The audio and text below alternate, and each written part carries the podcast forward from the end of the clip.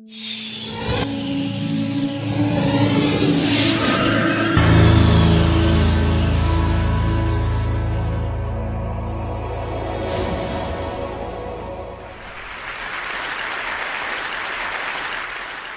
heard this amazing story about Miuccia Prada. She's an Italian fashion designer. She goes to this vintage store in Paris with a friend of hers. She's rooting around. She finds this one jacket by Balenciaga. She loves it. She's turning it inside out. She's looking at the seams. She's looking at the construction. Her friend says, Buy it already. She said, I, I'll buy it, but I'm also going to replicate it. Now, the academics in this audience may think, well, that sounds like plagiarism. But to a fashionista, what it really is, is a sign of Prada's genius. That she can root through the history of fashion and pick the one jacket that doesn't need to be changed by one iota and to be current and to be now. You might also be asking whether it's possible that this is illegal for her to do this. Well, it turns out that it's actually not illegal. In the fashion industry, there's very little intellectual property protection. They have trademark protection, but no copyright protection and no patent protection to speak of. All they have really is trademark protection. And so it means that anybody could copy any garment on any person in this room and sell it as their own design. The only thing that they can't copy is the actual trademark label within that piece of apparel. That's one reason that you see logos splattered all over these products. It's because it's a lot harder for knockoff artists to knock off these designs, because they can't knock off the logo. But if you go to Santee Alley, yeah. Well, yeah. Canal Street, I know. And sometimes these are fun, right? Now, the reason for this, the reason that the fashion industry doesn't have any copyright protection is because the courts decided long ago that apparel is too utilitarian to qualify for copyright protection. They didn't want a handful of designers owning the seminal building blocks of our clothing. And then everybody else would have to license this cuff or this sleeve because Joe Blow owns it. But too utilitarian? I mean, is that the way you think of fashion? This is Vivienne Westwood. No! We think of it as maybe too silly, too unnecessary. Now, those of you who are familiar with the logic behind copyright protection, which is that without ownership there is no incentive to innovate, might be really surprised by both the critical success of the fashion industry and the economic success of this industry. What I'm going to argue today is that because there's no copyright protection in the fashion industry, fashion designers have actually been able to elevate utilitarian design, things to cover our naked bodies, into something that we consider art. Because there's no copyright protection in this industry, there's a very open and creative ecology of creativity Unlike their creative brothers and sisters who are sculptors or photographers or filmmakers or musicians, fashion designers can sample from all their peers' designs. They can take any element from any garment from the history of fashion and incorporate it into their own design. They're also notorious for, you know, riffing off of the zeitgeist, and here I suspect they were influenced by the costumes in Avatar. Maybe just a little. Can't copyright a costume either. Now, fashion designers have the broadest palette imaginable in this creative industry. This uh, wedding dress here is actually made of sporks. and this dress is actually made of aluminum. I've heard this dress actually sort of sounds like wind chimes as they walk through. So, one of the magical side effects of having a culture of copying, which is really what it is, is the establishment of trends. People think this is a magical thing. How does it happen? Well, it's because it's legal for people to copy one another. Some people believe that there are a few people at the top of the fashion food chain who sort of dictate to us what we're all going to wear. But if you talk to any designer at any level, including these high end designers, they always say their main inspiration comes from the street, where people like you and me remix and match our own fashion looks. And that's where they really get a lot of their creative inspiration. So it's both a top down and a bottom up kind of industry. Now, the fast fashion giants have probably benefited the most from the lack of copyright protection in the fashion industry. They are notorious for knocking off high end designs and selling them at very low prices. And they've been faced with a lot of lawsuits But those lawsuits are usually not won by fashion designers. The courts have said over and over again you don't need any more intellectual property protection. When you look at copies like this, it's like you wonder how do the luxury high-end brands remain in business? If you can get it for 200 bucks, why pay a thousand? Well, that's one reason we had a conference here at USC a few years ago. Uh, we invited Tom Ford to come. The conference was called Ready to Share uh, Fashion and the Ownership of Creativity. And we asked him exactly this question. Here's what he had to say. He had just come off a successful stint as the lead designer at Gucci, in case you didn't know. And we found after much research that actually, not much research, quite simple research, that our, the counterfeit customer was not our customer. Imagine that. The people on Santee Alley are not the ones who shop at Gucci.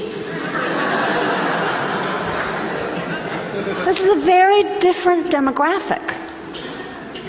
And, you know, a knockoff is never the same as uh, an original high end design, at least in terms of the materials. They're always made of cheaper materials, but even sometimes a cheaper version can actually have some charming aspects, can breathe a little extra life into a dying trend. There's lots of virtues of copying. One that a lot of cultural critics have pointed to is that we now have a much broader palette of design choices to choose from than we ever have before. And this is mainly because of the fast fashion industry, actually. And this is a good thing. We need lots of options. Fashion, whether you like it or not, helps you project who you are to the world. Because of fast fashion, global trends actually get established much more quickly than they used to. And this actually is good news to trendsetters. They want trends to be set so that they can move product. For fashionistas, they want to stay ahead of the curve. They don't want to be wearing what everybody else is wearing. And so they want to move on to the next trend as soon as possible. I tell you, there is no rest for the fashionable. Every season, these designers have to struggle to come up with a new fabulous idea that everybody's going to love. And this, let me tell you, is very good for the bottom line. Now, of course, there's a bunch of effects that this culture of copying has on the creative process. And Stuart Weitzman is a very successful shoe designer. He has complained a lot about people copying him. But in one interview I read, he said, you know, it's really forced him to up his game. He had to come up with new ideas, new things that would be hard to copy. He came up with this Bowden wedge heel that has to be made out of steel or titanium. If you make it from some sort of cheaper material, it'll actually crack in two. It forced him to be a little more innovative. And that actually reminded me of jazz great Charlie Parker. Um, I don't know if you've heard this anecdote, but I have. He said that one of the reasons he invented bebop was that he was pretty sure that white musicians wouldn't be able to replicate the sound. he wanted to make it too difficult to copy. And that's what fashion designers are doing all the time. They're trying to put together a signature look, an aesthetic that reflects who they are. When people knock it off, everybody knows because they've put that look out on the runway, and it's a coherent aesthetic. Oh, I love these Gallianos. Okay, we'll move on. This is not unlike the world of comedy. I don't know if you know that jokes also can't be copyright protected. So when one liners were really popular, everybody stole them from one another. But now we have a different kind of comic. They develop a persona, a signature style, much like fashion designers. And their jokes, much like the fashion designs by a fashion designer, really only work within that aesthetic. If somebody steals the joke from Larry David, for instance, it's not as funny. Now, the other thing that fashion designers have done to survive in this culture of copying is they've learned how to copy themselves.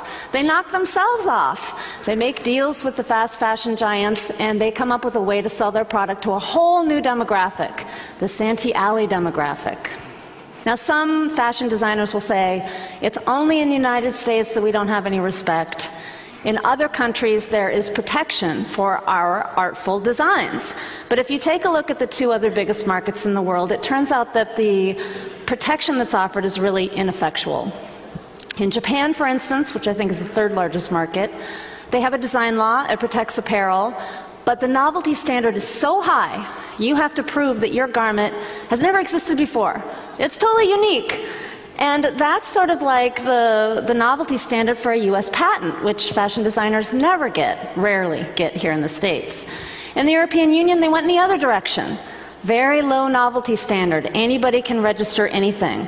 But even though it's the home of the fast fashion industry, and you have a lot of luxury designers there, they don't register their garments generally, and there's not a lot of litigation. It turns out it's because the novelty standard is too low.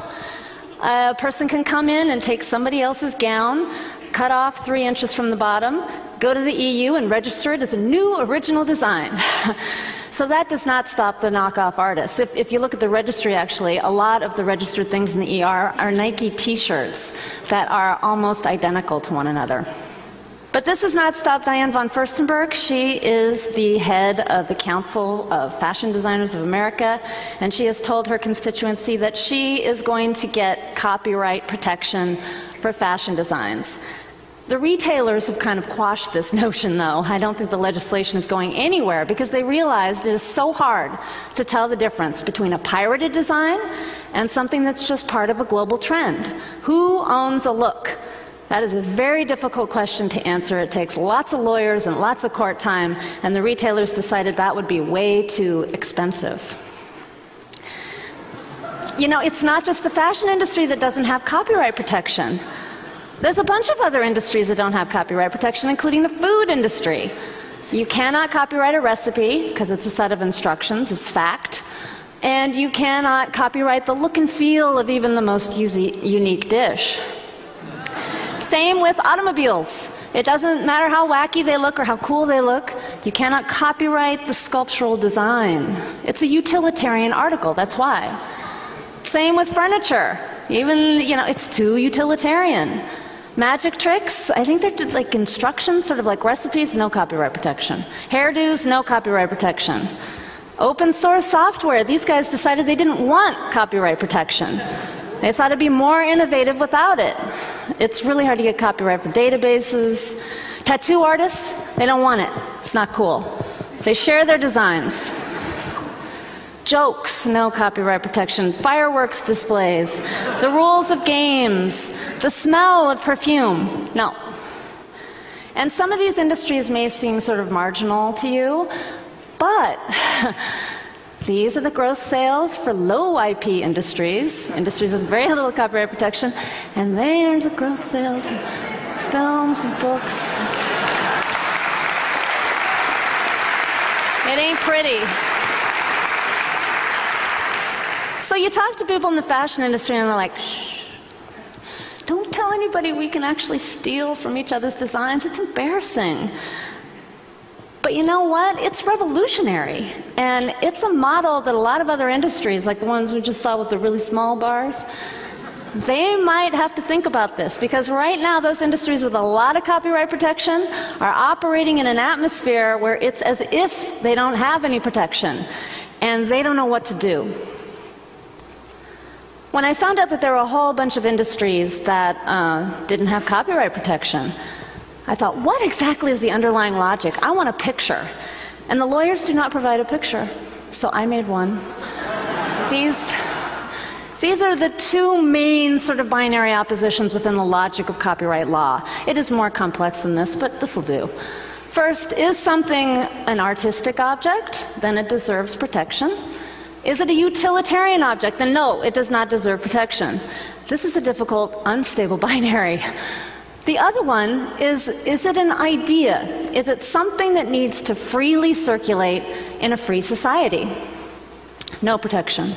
Or is it a physically fixed expression of an idea, something that somebody made and they deserve to own it for a while and make money from it?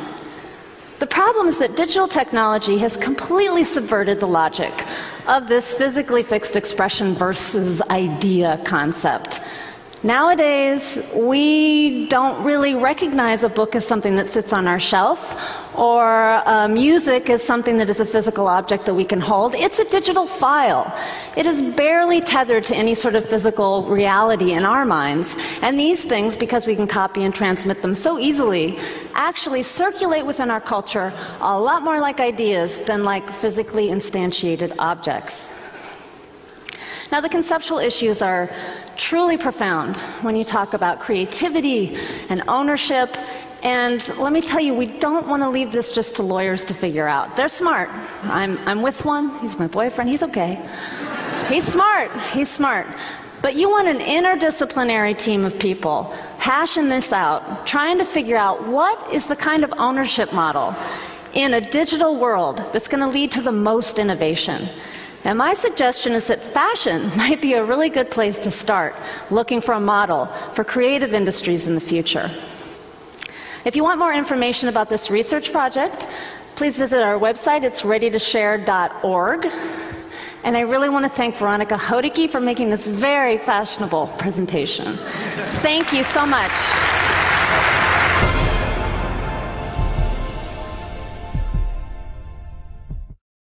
Investment in broadband high speed internet can help small businesses create new American jobs.